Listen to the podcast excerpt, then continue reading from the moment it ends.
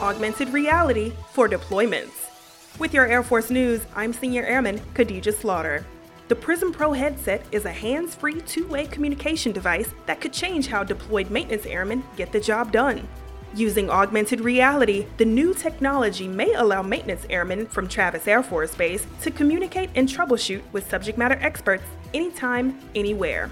They'll also have access to reference materials through a heads up display.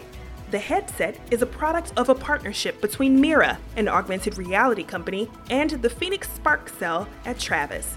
Mira's program manager compares it to Iron Man's Tony Stark character and the onboard artificial intelligence, Jarvis, a program that delivers critical information at the right time. He says the remote access to subject matter experts can shrink the knowledge gap between deployed airmen and their leadership back home. That's today's Air Force News.